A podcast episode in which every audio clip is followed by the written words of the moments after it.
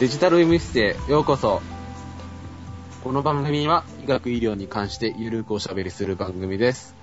お届けするのは、ワイシャツの袖口から靴下が出てきちゃったペケテ。なんか知らないですけど、体のどっかに長い毛がひょろっと生えてることってありますよね。カエラと。X 線治療1ヶ月やっております。何か日焼けした感じのヒリヒリ感があるジェシカがお届けします。はい、こんにちこんはに。ちは。こんにちは。今、X 線治療されてるんですか？そうなんです。改めて言いますと、乳がんの治療なんですけど、はいうんうん脇の方は薄いからそっちが日焼けしちゃうみたいなことになるらしく。で、脇の下の辺が ヒリヒリと日焼けて痛いよみ日たいな。焼けして。やっぱ、やっぱ日焼け的なヒリヒリ感になる黒くはならないんですか？なります。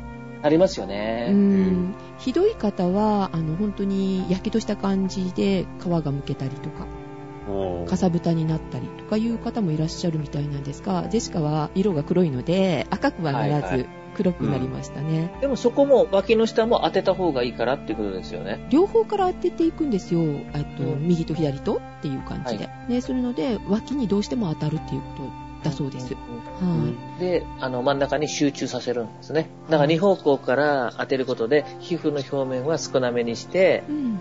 中では両方から当たるので、はい。たくさん当たるようにしてるんだと思うんですね。ああ、そうなんですね。あの、この話についてはまだちょっと面白い話もあるので、話したいですけど、今日長くなりますので、次回お話ししたいと思います。はい。はお願いします。い。で、あの、先ほど吹いちゃったんですけど、いきなり。うんちょっと意味がわかんなかった。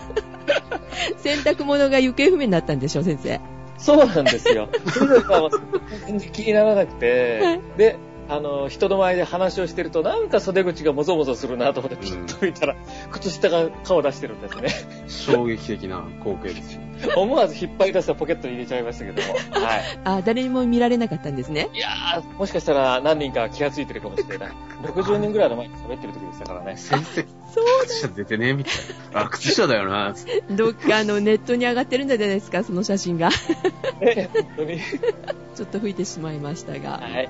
あと何、カイラくんは？ひょろってさ、なんか、なんか長い毛が生えてることってないですか？その、アホ毛とかではなくて。あるある、白いやつ。白いやつ。宝毛とかって言ってね、切っちゃダメとか言って、抜いちゃダメとかって言うよね。でもね、あれ切っても抜いてもね、またね、同じところに生えてくるんですよ。うん。ほくろに生えてるんではなくて。うん、ほくろには生えてないですね。あの、なんか、眉のところからも白いのがヒューって伸びてる時があったりとか。ああ、ありますねあ。りますよね。気がつくまではね、全然気にならないので、気がつき出すとずーっとね。なりますよね。はい。と、メールご紹介したいと思います。はい、お願いします。はい。え Facebook の方からいただいております。細州さんからです。こんにちは。先日のデジタル医務室をお聞きして思うところがありましたのでメールします。はい、ありがとうございます。ありがとうございます。私は弁護士と接することが多いのですが、先日医師から弁護士に転身された方とお話しする機会がありました。はじめは医療過護の訴訟案件を扱いたいのかと思っていましたが、そうではなくもっと壮大なことを考えていました。現在の医療に関する法制度が医療現場の実情の変化に追いついていないというのです。医療の結果が患者の思うようにいかなくなった時は訴訟に発展する可能性があります私も患者や遺族の立場になると誰かの責任にしたくなるかもしれません。しかしこのような状況だと医師は医療に集中できず患者もいい医療を受けることができません。維持紛争は医療従事者と患者さんのボタンの掛け違いから生じることも多くお互いの信頼や情報公開がきちんとできていないケースがほとんどだそうです。このあたりはペケ先生もおっしゃってましたね。そうですね、はい。今後は医療と法律双方の立場で理解した上で法と医療の橋渡しをし医療従事者がより良い環境で働けるようにサポートしていきたいとおっしゃっていました。あいいことですね、はい。治療って何だろう？よく生きるって何なんだろう？今後増えていくであろう臓器移植やそれに伴う脳死の問題尊厳死など生命倫理の領域ですがとても難しい問題だと思いましたということで細州さんでしたありがとうございますはい、ありがとうございました。いはい。難しいお話ですね、うんうん。でもこのあたりは本当にね、普段から、あの、よく我々も感じてるところではあるんですよね。あの、臓器移植の話とか尊厳死、そして生殖医療、人工授精とかの始まって、あーあのあたりっていうのも、例えばあの、その医療に対しての進歩に対してですね、法律が追いついていないところなのね。例えば人工授精とか、体外受精とかをやっていくと、はいうん。あの、いろんなことできるわけですよね。うんじゃあそれをやっていいのかやって悪いのかっていうところが法律的に裁けるような状態になっていないっていうのがあるわけですよ。まあ、それはまた裁判になるかどうかっていうことはまた別問題の話なんですけどもね。精子バンクにだとなんかすごい費用がかかるのでっていうので、なんて言うんですか、裏でっていうんですか、取引したりとかっていうのが外国では流行っているって聞きますけれども、だからお金を払う形での精子バンクはないですけれども、はい、あの、うん。ボランティアベースで、はい、あの、精子を提供して、はい。で、生まれてる子供っていうのは、実はかなりたくさん、あの、あるんですね。あ、日本であるんですか？うん、表にで、今までは出てこなかったんですけども、うーん。今ちょっと問題になってくるのは、例えばそういう人たちが、例えば遺伝病みたいなのを持ってて、うんうんうんで、はい。今遺伝子で調べることによって分かってきて、じゃあ出自っていうものはどうなんだろうっていうのが、ちょっとポイントになあの問題になったりするケースなんかも今少しずつ表に出てきてるんですね。まあそういう意味でいけば、例えば卵子の提供なのかも、はい。大学生とか若い人向けに外国に行きませんかって、ただで外国に行って、ハワイとかアメリカに行って、はい。で、まあ、1、2週間いて卵子提供をして帰ってきてお金がもらえるみたいなね。うんもうそういうのも実際商売にしてるところもあったりするんですよ。日本には精子バンクってあるんですか？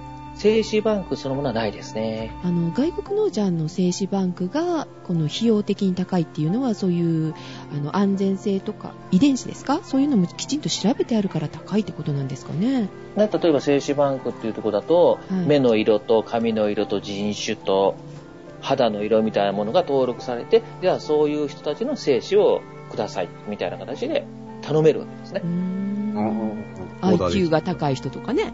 そう、まあそう、例えばそうですけどね。はいうん運動できるとか。そうだよね。はうん。ごめんなさい、ちょっと話それちゃったんですけど。ごめんなさい。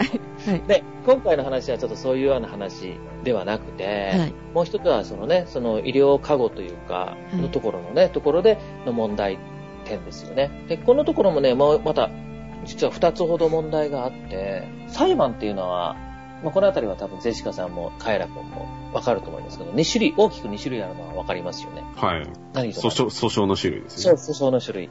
民事刑事。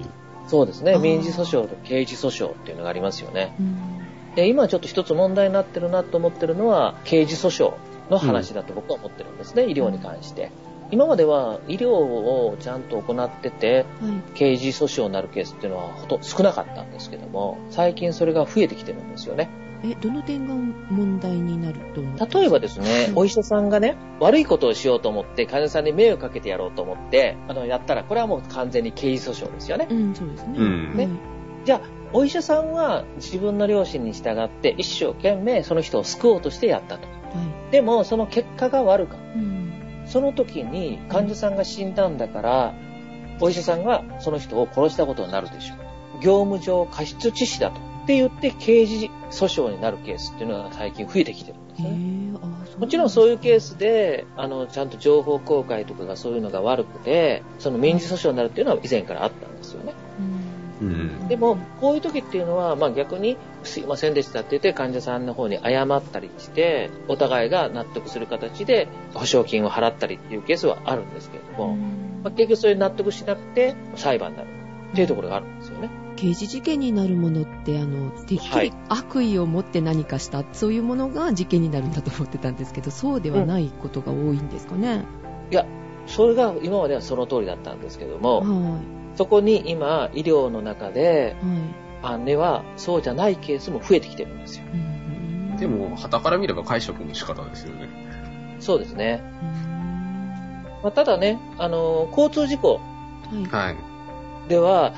ね、運転してる人で例えば引いてしまって相手が亡くなってしまったケースっていうのは、運転してる人は別に殺そうと思って引いてるわけではないと。う。うんん。だけども、事故を起こしてしまった。だから、やっぱ刑事罰にはなりますよね。うんそうですね。はいはい。で業務上過失致死っていうのがつきます。だから、まあ、それと同じような考え方で、例えばお医者さんが普通にやってたら、患者さんは亡くなったかもしれないけれども、うんそこに、例えばお医者さんの知識が足りてなかったりとか、うんいうことで、で、技術が足りなかったという判断で、業務上過失っていうのを問われかけてるんですね。でもそういうことをやると、逆に患者さんに対して謝らなくなりますよね。うん罪を認める、あの、悪く言うと、もしかしたら刑事罰になるかもしれない。だからこのあたりが非常にちょっと今、厄介な話になってきてるなっていうところは実はあるんですね。だからこのあたりのところの法整備と医学の考え、対する考え方っていうのが、もう少しやっぱり本当に整理をしていかないとうんダメな時代になってきてるのかなっていうのを感じるんですね。なるほまあ本当ね、今回のメールでね、ちょっと、あのー難しい話になっちゃいましたけれども、はいまあ、こういうことをね、ちょっと思わせてもらいましたね。はいありがとうございましたありがとうど。ありがとうございました。ございましたはい。ではもう一通メールをいただいておりますので、はいご。紹介します。えー、件名、はじめまして、こんな私に光を。光 この人元から光ってる人じゃないんですか？ピカペケ先生、ジェシカ看護師長、そして未来の桜デジタル総合病院事務局長、カエラさん。俺か。番になりました。初めてメールします。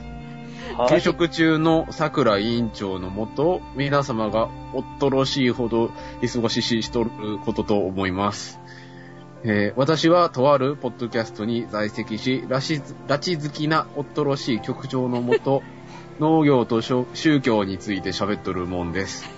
ここ数ヶ月、本心不通で、行方不明で、捜索願い一歩手前で、今年に入り、インフルにかかり寝込んで、大雪で除雪中にぎっくり腰で寝込んで、またまた大雪でスコップで雪買い取ったら、数年前に腱鞘炎で解剖された右手首が、あ親指に力を入れるたびに、痛って、えー 病院で見てもらったら、ガングリオンになるどこぞのアニメ、機動戦士が、うん、に出てくるモビールスーツのの名前のような病名で、空の注射器手首に刺され、シューッとゼリーのような物体を抜かれ、よく溜まるようなる手術だと脅され、超感冒でトイレの番人になり、今朝は寝違えたのか、または借金のせいで首が回ら、曲がらなく、最近天候が悪く、うん、光線の発光も鈍り、携帯電話の電池が膨らみ気味で、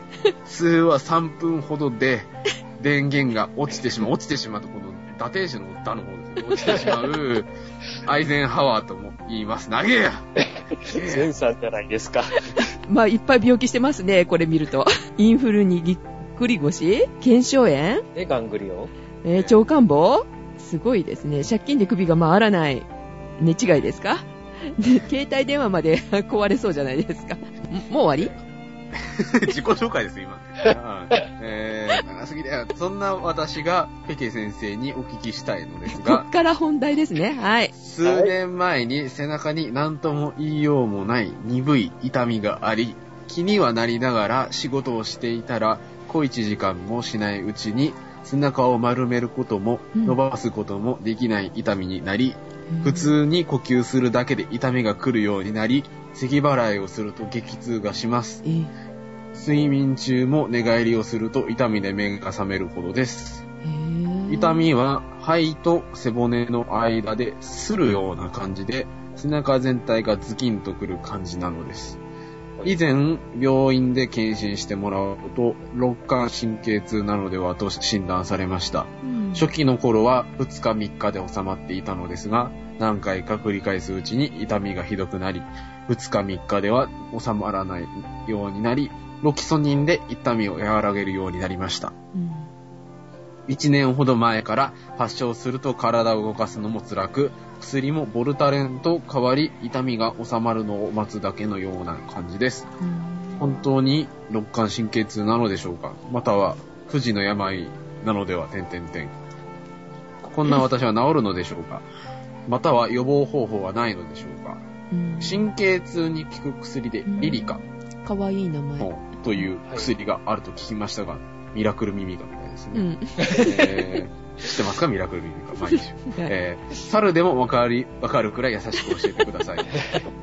猿でもわかる、正解かみたいな感じです。ね。はい。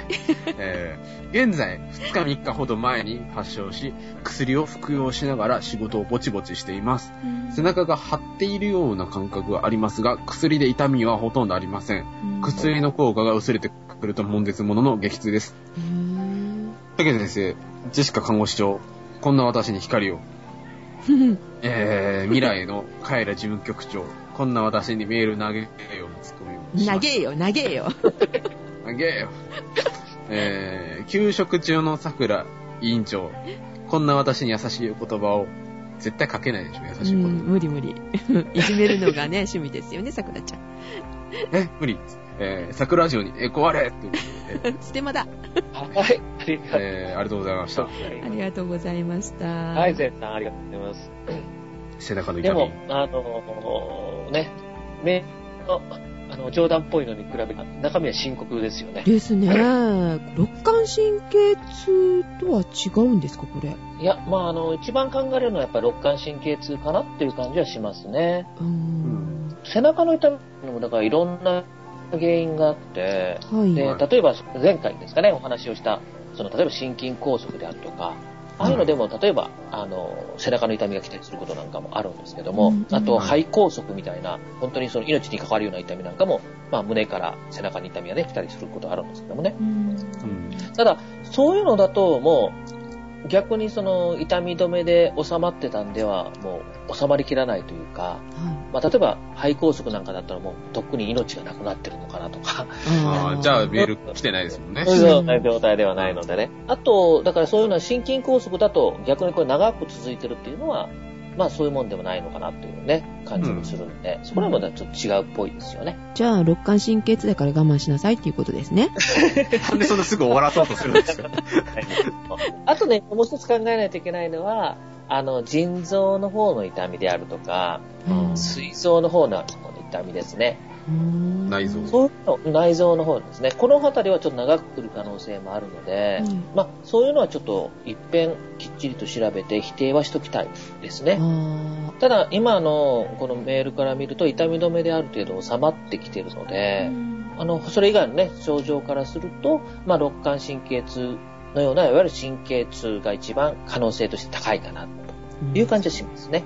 予防方法と、あと何でしたっけ？ミラクルミミカじゃなくて、リ リリカ。リリはい。はい。いリリカちゃん。や、だからこれ逆にリリカで効果があれば、本当に神経痛かなっていうのがほとんど診断がつくような、ね。というのはですね、まあ、ここに書いてるロキソニンとかボルタレンっていうのは、体に起こるその痛み物質。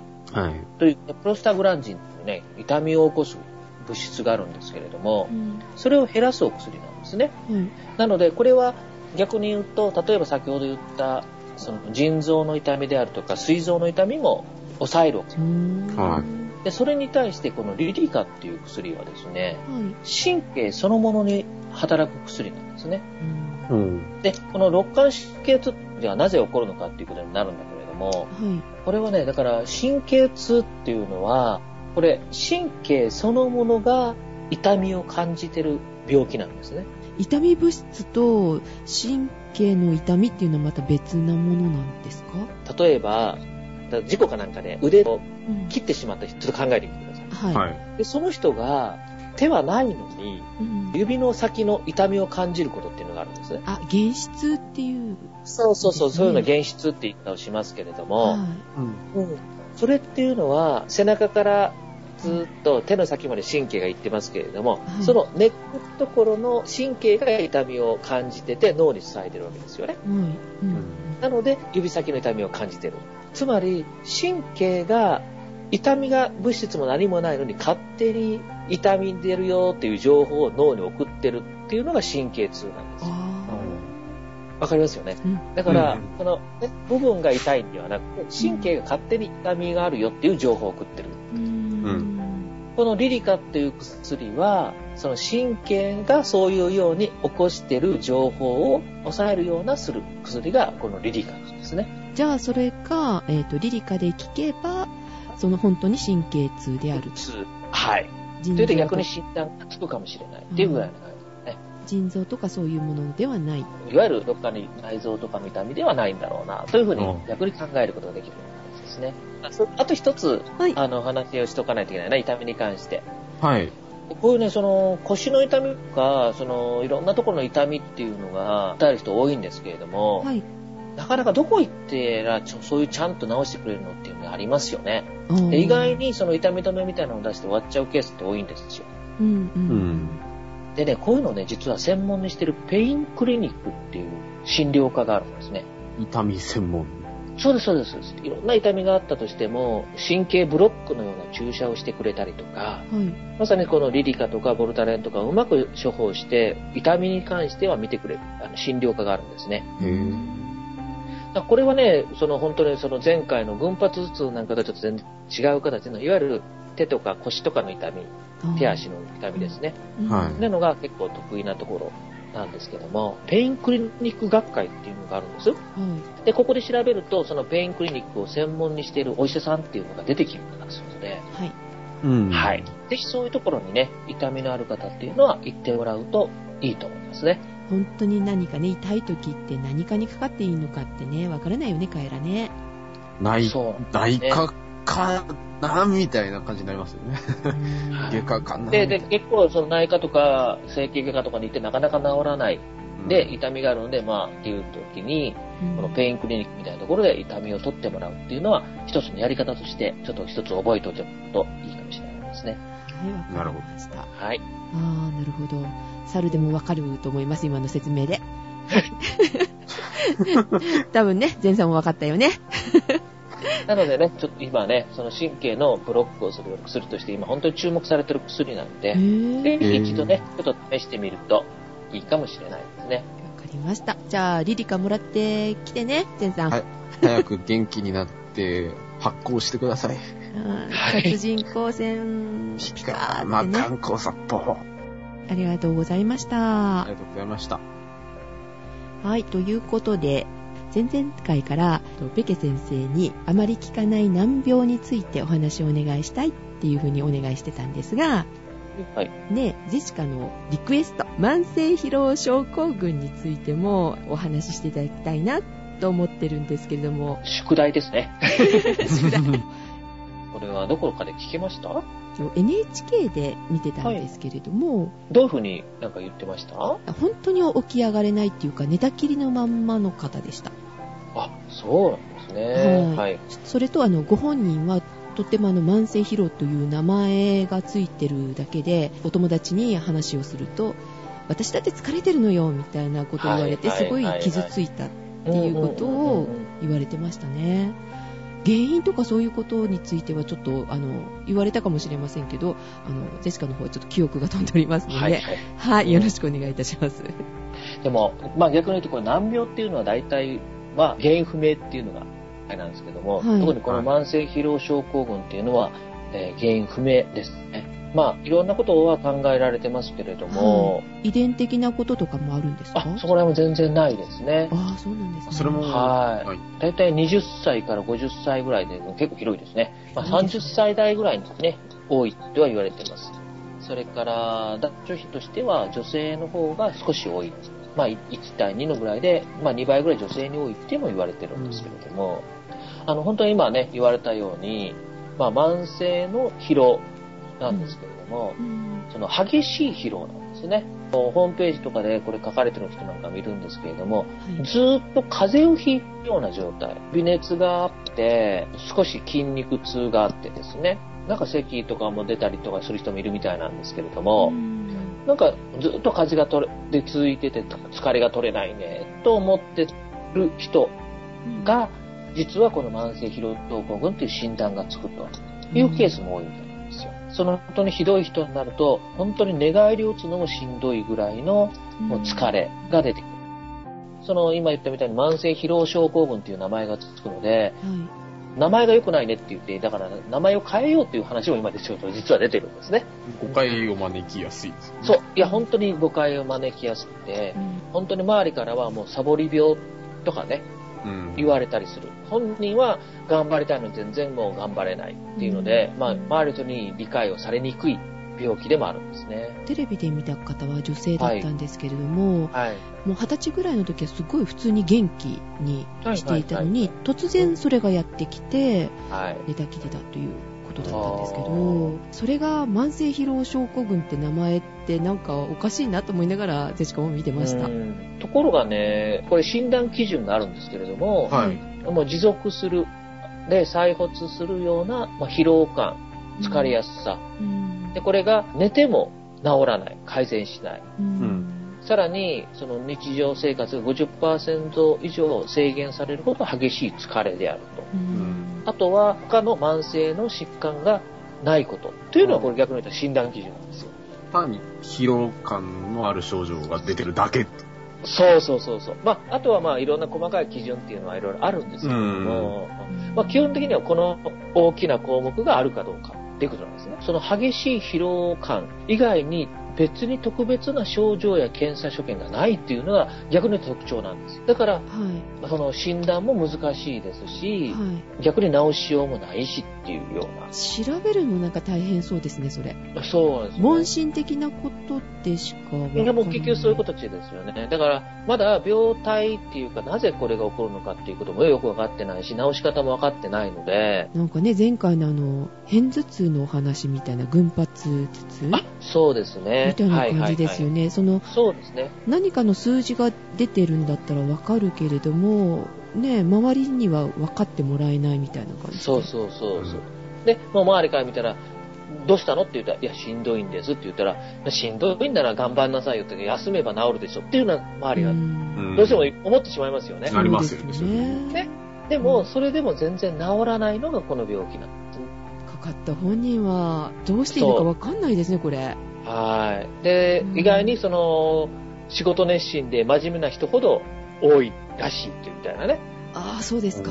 はい。ので、余計に、だから本当にストレスを抱えてなるっていうことも言われてるんですね。うんだから今考えられてるのは、まあ、あの、ウイルス感染みたいな、まあ、風邪症状が出しても最初にあってっていうことがあるので、うんうん、そこから来てるのかなとか、あと免疫的なところなのかなっていうことを言われてるんですけれども、うんまだよくわかってないっていうところなんですね。これにもし思い当たる方はどこにかかればいいんですか、これって。これがね、今、治療法がないんですよ。わからない。